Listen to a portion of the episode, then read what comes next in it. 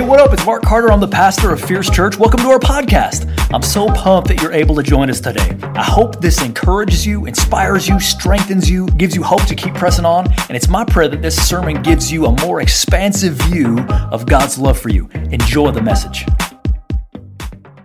Amen. Amen. Y'all go ahead and have a seat. Yes. We worship our King today. Hey, as you go ahead and sit down, I want you to ask your neighbor this question, and I want you to not think about it when you ask or when you respond, okay? The question is from Jamie Ivy when she has a new member on her podcast or when she just meets somebody new. She wants to know who they are, and she feels like this is a really good question to ask right at the beginning. So ask the question, would you rather be rich or famous? Ask each other. You don't think about it. Just answer really quick. Would you rather be rich or famous? Answer quickly. Quickly. Okay. So my answer to that would instantly be famous.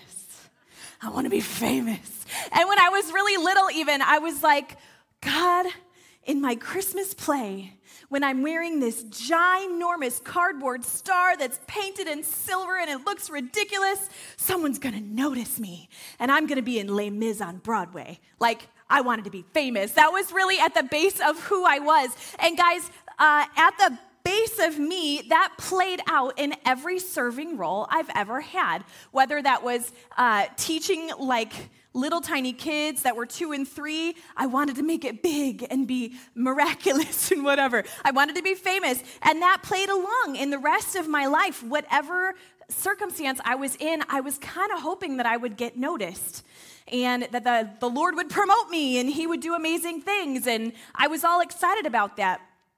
And what's true is God does want to use me, and God wants to use you, but something was wrong and very, very faulty in my thinking. It was all about me. It was all about me. I wanted to be famous. I wanted to be noticed. I wanted to be promoted, right? And there's something really honestly at the base of most of us that would say, yeah, maybe you don't want to be famous. That's fine. But you want to be noticed, right? And it's honestly deep in the part of who we are because God wants us to seek out his fame and his renown. And we get it jumbled in our minds because we want to make it all about us. Now, last week we had our ministry fair, and 38 of y'all signed up in addition to those who are already serving. Excellent work, y'all, because here's what's true. We need to partner with God. God wants to use us to do incredible things, but we need to reshape how we think about it, right? We often are thinking about this something to achieve, this something to arrive at. Maybe for some of you, it's, I got to graduate college. Maybe for some of you, it's, man, I really want to find that boyfriend, that significant other. Maybe for some of you, it's, I'm looking for that high-paying job, and once I arrive at that high-paying job, everything will work itself out. Maybe it's, oh, Lord, we just really want kids. Whatever it is, we think that once we arrive at that thing, everything's going to be good. We need to flip that on its head today, and we need to remember, let's say it together, the process is the purpose. Can you say that? The process is the purpose. We like to think that arriving at something is the purpose for our lives, but God is saying, no, I am working in and through you along the way, and I'm developing your character, I'm developing your abilities. It's not about arriving, it's about the process along the way in which God changes your heart to look more like his. Sound good, right? Okay, so here's what we tend to say. We want to say, but I need to be true to myself. I've got to do this because this is who I am. I need to be seen like me and my star when I was like a little 10-year-old. Time is running out, y'all. I got to get to this. I'm ready now. I want to get to this right now. Or maybe we think the world needs what I have to share. I need to be the next influencer on Instagram or TikTok. I need to make sure that everybody knows because I have the solution that they need. Or maybe we go, I'm sure God said that this is what I'm supposed to do. And maybe some of those things have a modicum of truth, but here is actually what's true. God may have those plans for you in the future, but right now, he wants to develop the character in you and the dependence on him so that he can promote you to the next thing. It's about the character building along the way. It's not just about that end thing to achieve. It's about the character, right? Okay, we see this even very early in the Bible. The Israelites, God said, hey, you are my chosen people, and I have a promised land for you. I'm going to rescue you from the Egyptians. You're not going to be stuck in slavery anymore, and I have something big for you. But you know what he says in Exodus 13, 17 through 18? He says, when Pharaoh let the people go, God did not lead them on the road through the Philistine country, though that was shorter. There was a shorter way. But God said, if they face war, they might change their minds and return to Egypt. So God led the people around by the desert road toward the Red Sea. God sometimes leads us the longer way, but I promise you, it's the wiser way. We may think that we are here to fix things, but it's actually God who wants to fix you. If you get to your goal now before the process has taken place, listen, you will be a false fix.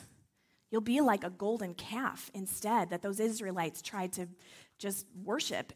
You will be a lesser God in whatever is next because you were trying to make yourself the solution instead of leaning into God. So what's our solution? We have this problem. We want it to be all about us, and we want to arrive at our thing. But the real solution is that we need to let God work in us so that he can work through us. Okay, in James 1, verses 2 through 4, it says, consider it pure joy, my brothers, whenever you face trials of many kinds, because you know that the testing of your faith produces perseverance. Let perseverance finish its work so that you may be mature, complete, not lacking anything. I want to be mature and complete. I want to walk with the Lord through the whole process so that he gets the most glory, right? Do you? So what's true of God and his timing? What can we anchor ourselves in today for sure? Well, in Proverbs 16:9, he says that he determines our steps. So it is in the heart of man he plans his course, but the Lord determines his steps. We got all the things that we want to do, but really what's true, y'all, God says, put your foot here. Okay, now put your foot here. Put your foot here. He is determining our path. What else is true? Y'all, he is faithful to prune. The thing that is dead in you that he knows it's not bearing fruit, or maybe it's pulling away from the real thing that he wants to do in your life, he's going to prune it. It says in John 15:2, he cuts off every branch in me that bears no fruit. Well, every branch that does bear fruit, wait. Every branch that does bear fruit? Oh, wait, so it's still bearing fruit, but no, he prunes it so that it will be even more fruitful. Guys, my dad grew up on a farm, and he, if you know my dad, he's adorable, and I love him so much. He cracks me up, though, because I would think some of the things that you'd, innately know from growing up on a farm are, you got to prune things. But he has this whole wall on the side of his house. It's full of rose bushes, and these rose bushes, they reach all the way to the third floor of his house, and they're beautifully tall. They don't really produce many flowers because he hasn't pruned them back. That whole bush at its very base is trying so hard to push nutrients through this really tall thing. It doesn't have enough energy to make fruit, to make flowers right where it matters. God, though, he's saying, even if there is fruit, I'm going to prune some of this stuff back because I want to make sure that you are really fruitful, that you are really efficient. What else? God plans time for fruit. You may not have this excellent life all the time. It ebbs and flows, right? What does it say in Psalm 1:3? He, the righteous man, the man who trusts in the Lord, is like a tree planted by streams of water that yields its fruit in season, and its leaf does not wither. In all that he does, he prospers. So this is what we know about God.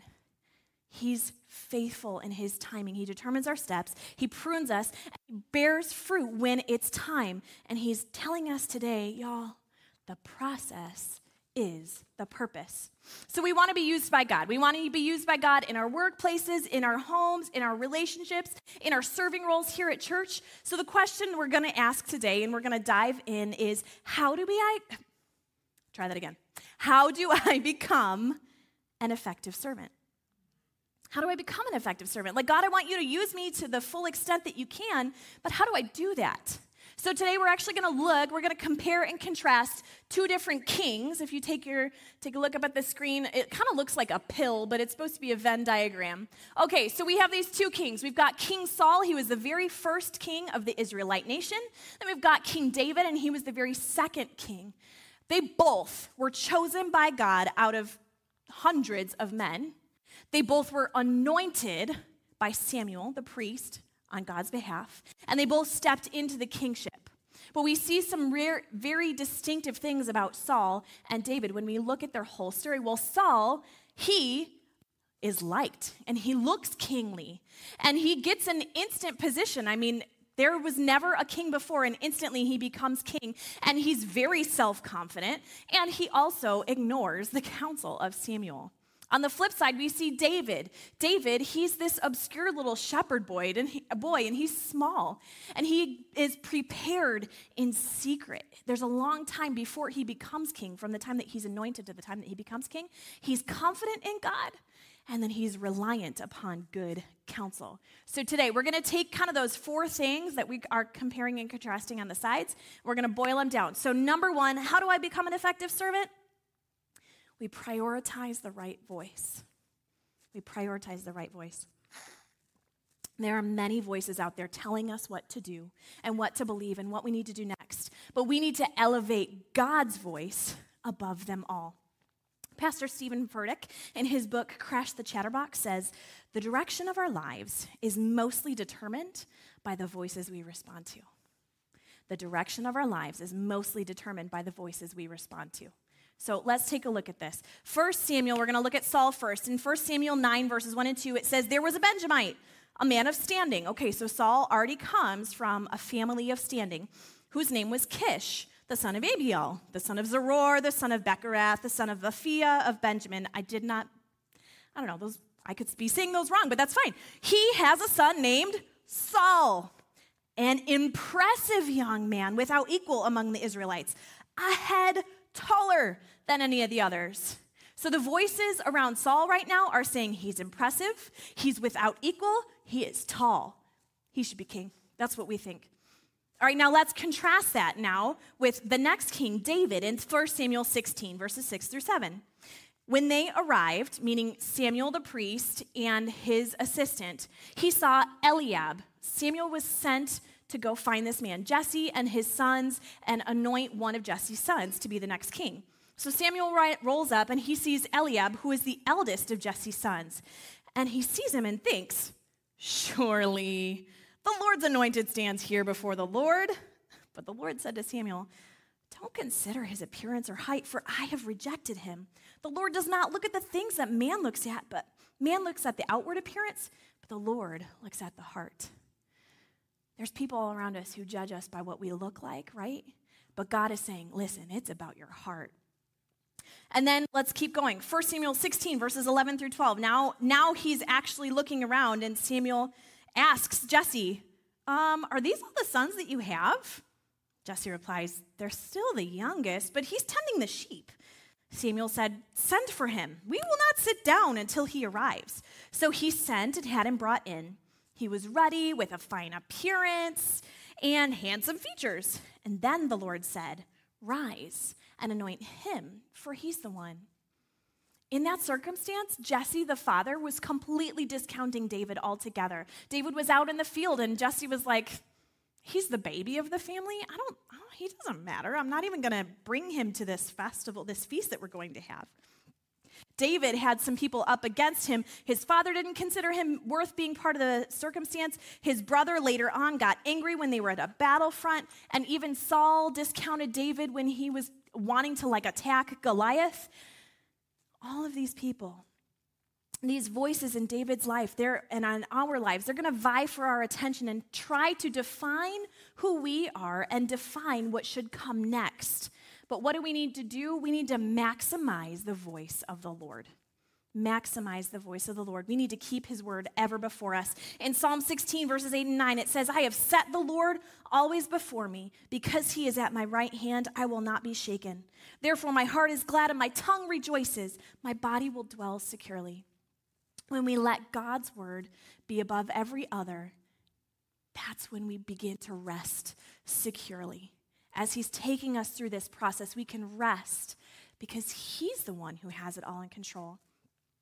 Then we need to minimize the voices of our physical critics, the people who are literally flesh and blood standing next to us, right? Lisa Turker says, don't let compliments go to your head, and don't let criticism go to your heart. It's really easy to let the criticism of others really begin to take root. But we need to trust what God says first. We need to maximize his voice. We also need to minimize the voice of the internal critic, which I would go so far as to say is actually the voice of Satan, who's trying to get into your mind, and he knows just the perfect words to twist to make you doubt what God is doing, to make you think lesser of other people, and we need to battle that with God's word, okay? So we need to, number one, in order to be an effective servant, we need to prioritize God's voice, the right voice. Then number two, we need to prepare in secret. Prepare in secret. Y'all, not everything you do needs applause. And I'm going to say right now, I need this message more than any of you, so I'm preaching to myself as I'm saying this. But we need to not be concerned about the applause of men. So here we go. 1 Samuel 17, verses 34 through 37. I'm going to take another sip of water. But David said to Saul, "Your servant has been keeping his father's sheep. When a lion or bear came and carried off sheep from the flock, I went after it and struck it and rescued the sheep from its mouth. When it turned on me, I seized it by its hair, struck it and killed it. Your servants killed both the lion and the bear. This uncircumcised Philistine will be just like one of them because he's defied the armies of the living God. The Lord who delivered me from the paw of the lion and the paw of the bear will deliver me from the hand of the Philistine." David, coming into this opportunity to beat up Goliath, he was ready, thank you. He was ready and prepared because he had prepared in secret. There was no one out there in the field with him, right? Like, he wasn't killing the bear and everybody was going, "Good job, David, you killed that bear, you go, man." He wasn't like Napoleon Dynamite, like, "Hey, girls like guys who have great skills, you know, nunchuck skills and bow hunting skills." No, David was not concerned about that. No, he just knew God had placed him in this position right now, and whatever God had placed him in right now, that was preparation for whatever was coming next, right? David was just being faithful with the task that God had placed in front of him. In Zechariah chapter 4, verse 10a, it says, "Do not despise these small beginnings, for the Lord rejoices to see the work begin." Whatever's in front of you, God is rejoicing to see the work beginning in you. He's rejoicing seeing you just be faithful with what is right there. For David, he embraced the preparation.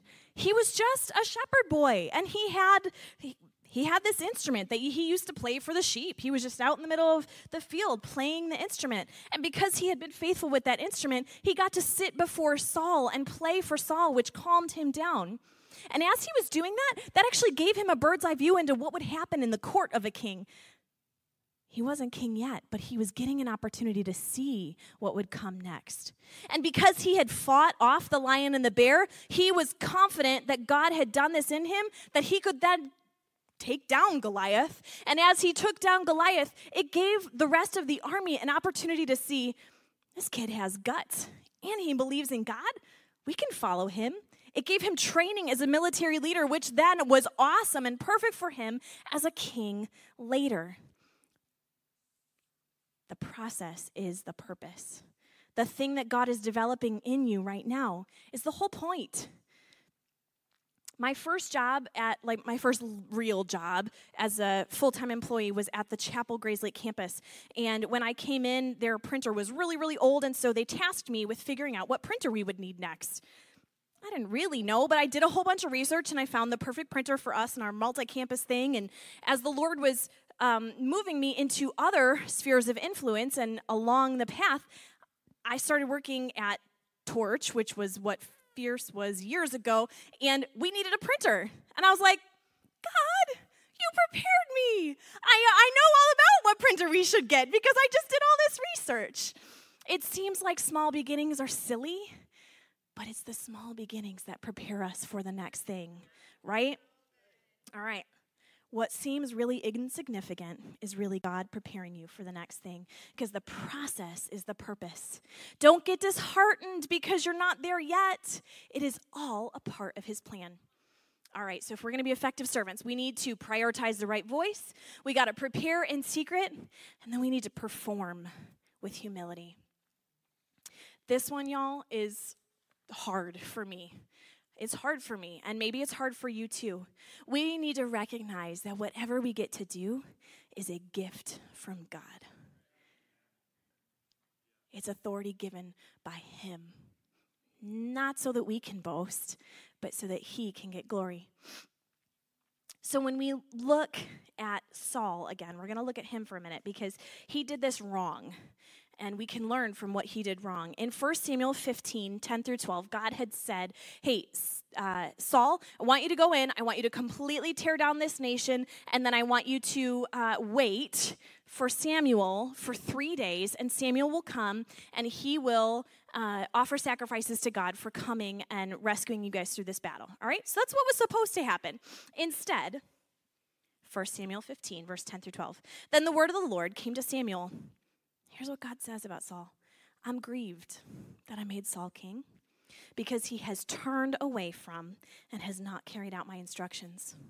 Samuel was troubled and cried out to the Lord all night. Early in the morning, Samuel got up and went to meet Saul, but he was told, Saul's gone up to Carmel. There he set up a monument to his own honor and has turned and gone on down to Gilgal. Saul got off track. He forgot that it was the Lord leading him in this battle. It was the Lord fighting for him. It was the Lord that had done all these things and gave them victory.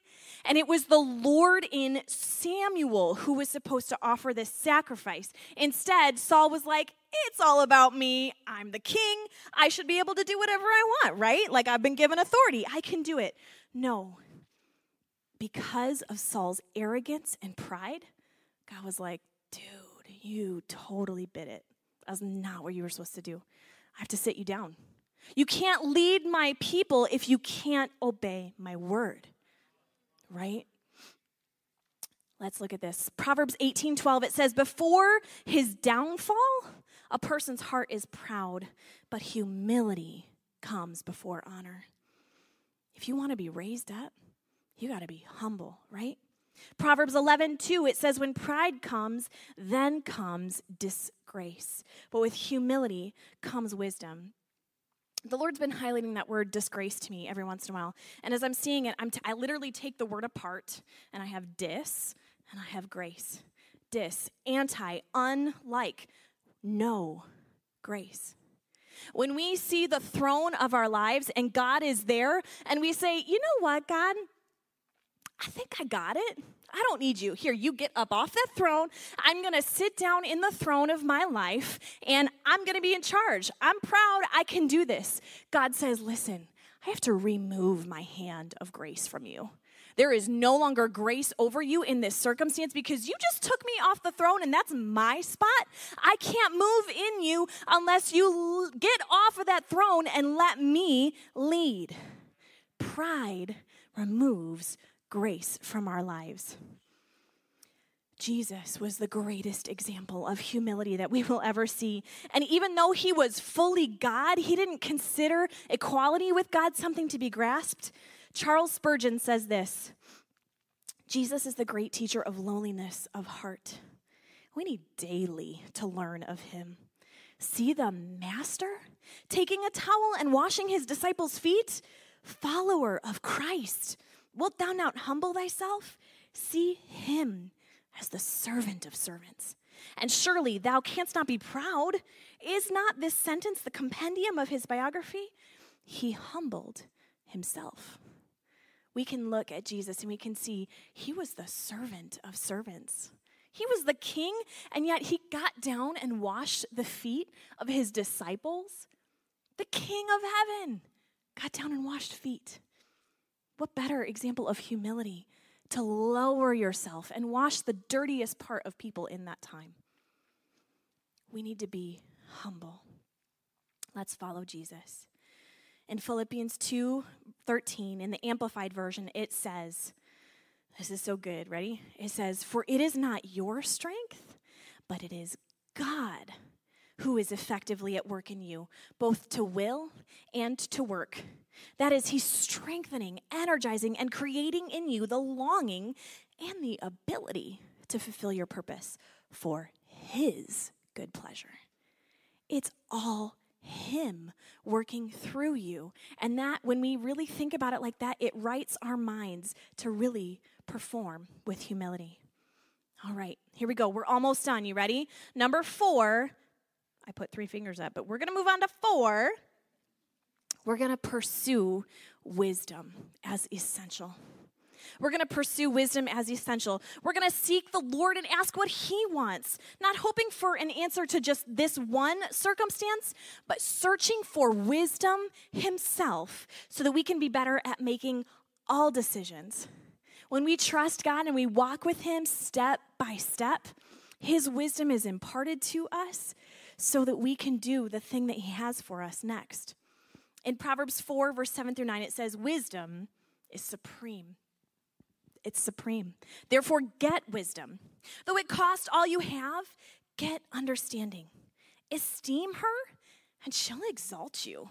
Embrace her, and she will honor you. She will set a garland of grace on your head and present you with a crown of splendor." When we embrace wisdom, when we pursue wisdom, God remains on the throne, and his grace is like a crown on our head, because that is trusting in his leadership over our lives. King Saul, he ignored the wisdom of Samuel, and what did it get him? It lost him his role as king. But David, he leaned in to Samuel's leadership, and he asked Nathan, the next prophet, "What should I do about this?" He leaned into wisdom. He looked at it as essential. I can't move forward until I ask God what he wants to do. Wisdom for us, y'all, it comes through God's word. Number one way, it absolutely comes through God's word. This is living and active. It's sharper than any double-edged sword, dividing joint and marrow. This is what is important for us to know. Then it's praying. It's sitting down with God. It's asking him, slowing down and getting still to hear what he wants to say to us. Then it's listening to some people around us who, you know, they're in God's word, and they may have something from God's word, a little nugget of wisdom that you need. And at the very last, it's a book. I have this problem. I generally, when I want to know something, I instantly reach for a book. And books are good. This is better. This is better. That's right. God's word is better. God's word is truth. It is the thing we can anchor ourselves to. We need to pursue wisdom as essential. It's so important, y'all. I want to end on this. David, he's king, and he's looking all around, and he's seeing, man, God has really established my steps. He's really done this incredible thing in me, and I'm just astonished. And so in 2 Samuel chapter 7, he has this prayer of thanksgiving, and I want to read it to you. He says, "Who am I, Lord? And what is my house that you've brought me this far? What you have done so far was just a little thing to you, Lord God, for you have also spoken about your servant's house in the distant future. And this is a revelation for mankind, Lord God. What more can David say to you? You know your servant, Lord God, because of your word and according to your will, you have revealed all these great things to your servant. This is why you are great, Lord God. There is no one like you, and there's no God beside you, as all we have heard confirms it. And who is like your people, Israel? God came to one nation on earth in order to redeem a people for himself, to make a name for himself, and to perform for them great and awesome acts, driving out nations and their gods before your people you redeemed for yourself from Egypt. You established your people, Israel, to be your own people forever, and you, Lord, have become their God. Now, Lord, fulfill the promise forever that you have made to your servant and his house. Do as you have promised, so that Your name will be exalted. When it is said, the Lord of armies is God over Israel, the house of your servant David will be established before you. Since you, Lord of armies, God of Israel, have revealed this to your servant when you said, I'll build a house for you. Therefore, your servant has found the courage to pray this prayer to you. Lord God, you are God, and your words are true, and you have promised this good thing to your servant. Now please bless your servant's house so that it will continue before you forever. For you, Lord God, have spoken, and with your blessing, your servant's house will be blessed forever. David saw what God was doing. He recognized it was nothing of his own works that established his plans, that established his feet, that established his kingship for the rest of forever. And he took a moment and he just praised God. Like that song, Gratitude, he just determined in his heart, I'm going to praise you. My goodness, you are incredible. Thank you, God. And later in Acts chapter 13, verse 21 through 23, it says, then they asked for a king. The Israelite nation, they should have been totally good to just have God as their director, but they asked for a king. And God gave them Saul, the son of Kish, a man of the tribe of Benjamin, for 40 years. And after removing him, he raised up David as their king and testified about him, I have found David, the son of Jesse, to be, what? A man after my own heart, who will carry out my will. And from this man's descendants, as he promised, God brought to Israel the Savior, Jesus. When we carry out what God is doing in us, when we lean into him through the process and we realize that that is the purpose of our lives, it points to Jesus ultimately. We're going to move now into a time of communion. If you didn't get a chance to grab one of the communion cups, they're right outside in the hallway on the little tables. You can head out there and grab one of those in a second. Before we take this, I just want to take a minute and I want to pause and I want to get still. And I want all of us to ask the question to God, where have I made the purpose about me? Where have I abandoned your process? Where have I neglected your wisdom? So go ahead and bow your heads and close your eyes and just spend a minute with the Lord asking him. And then ask him for forgiveness for those things. And ask him to come in and wipe you clean from the ways that you have dethroned him in your own pride.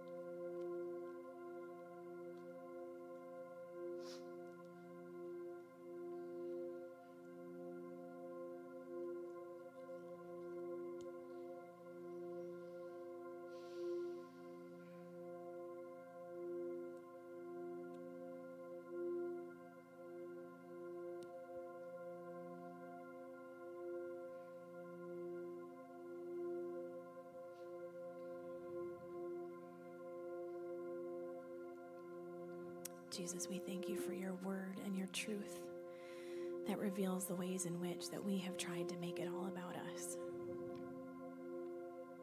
God, we repent.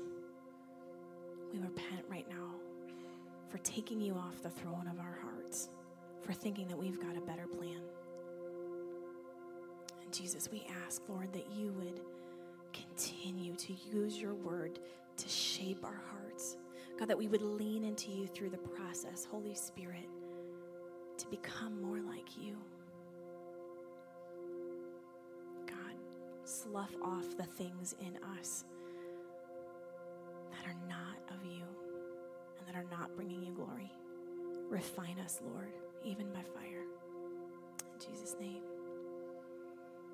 All right, if you are ready, go ahead and get your communion cup ready. There's a bottom portion that has the bread. You can get that out.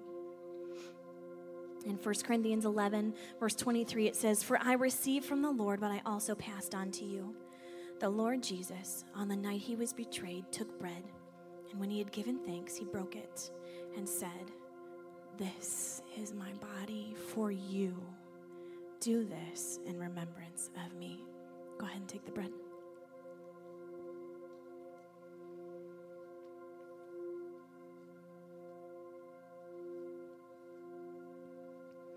In the same way, after supper, he took the cup, saying, "This cup is the new covenant in my blood. Do this whenever you drink it in remembrance of me." Go ahead and take the cup.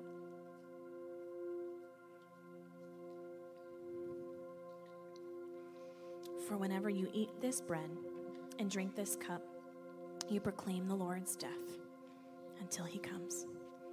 Would you bow your heads and pray with me?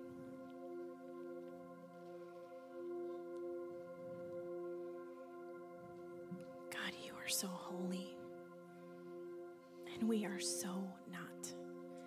We thank you for humbling. We thank you, Jesus, for speaking to us through your word and reminding us that you do amazing things in secret, that you are preparing us in secret, that you are working in and through us, not as we will, but as you will. God, help us to lean into your word and to pursue wisdom as essential, to not let go of who you are and what you have to say, but to really anchor ourselves in your truth. And God, all of this, we want to magnify you and minimize ourselves, God. We want to bring you glory and make your name and renown the desire of our hearts. We love you, King Jesus. Amen. Hey, thank you so much for joining us today. If you don't have a home church and you're looking for a Bible-preaching community that has its heart set on passionately knowing Jesus and being his witness in our generation, check out Fierce.Church. We'd love for you to join us either digitally or in person. Also, if you're looking for leadership development-related content, don't forget to check out the Fierce Leadership Podcast, available wherever you get your podcast from. Special thanks to those of you who give generously to support this ministry. It's because of you that this is possible. You can click on the link in the description to give now or visit Fierce.Church for more information. If you enjoyed this podcast, why not subscribe, share it with your friends, click on the share button, take a screenshot, and share it on social media or wherever you would share such things. Whatever challenges you're facing, I know you can make it. Don't give up. Hang on to Jesus. He won't let go of you. Jesus loves you so much, and we love you. I hope someday we get to meet in person. Thanks again for listening.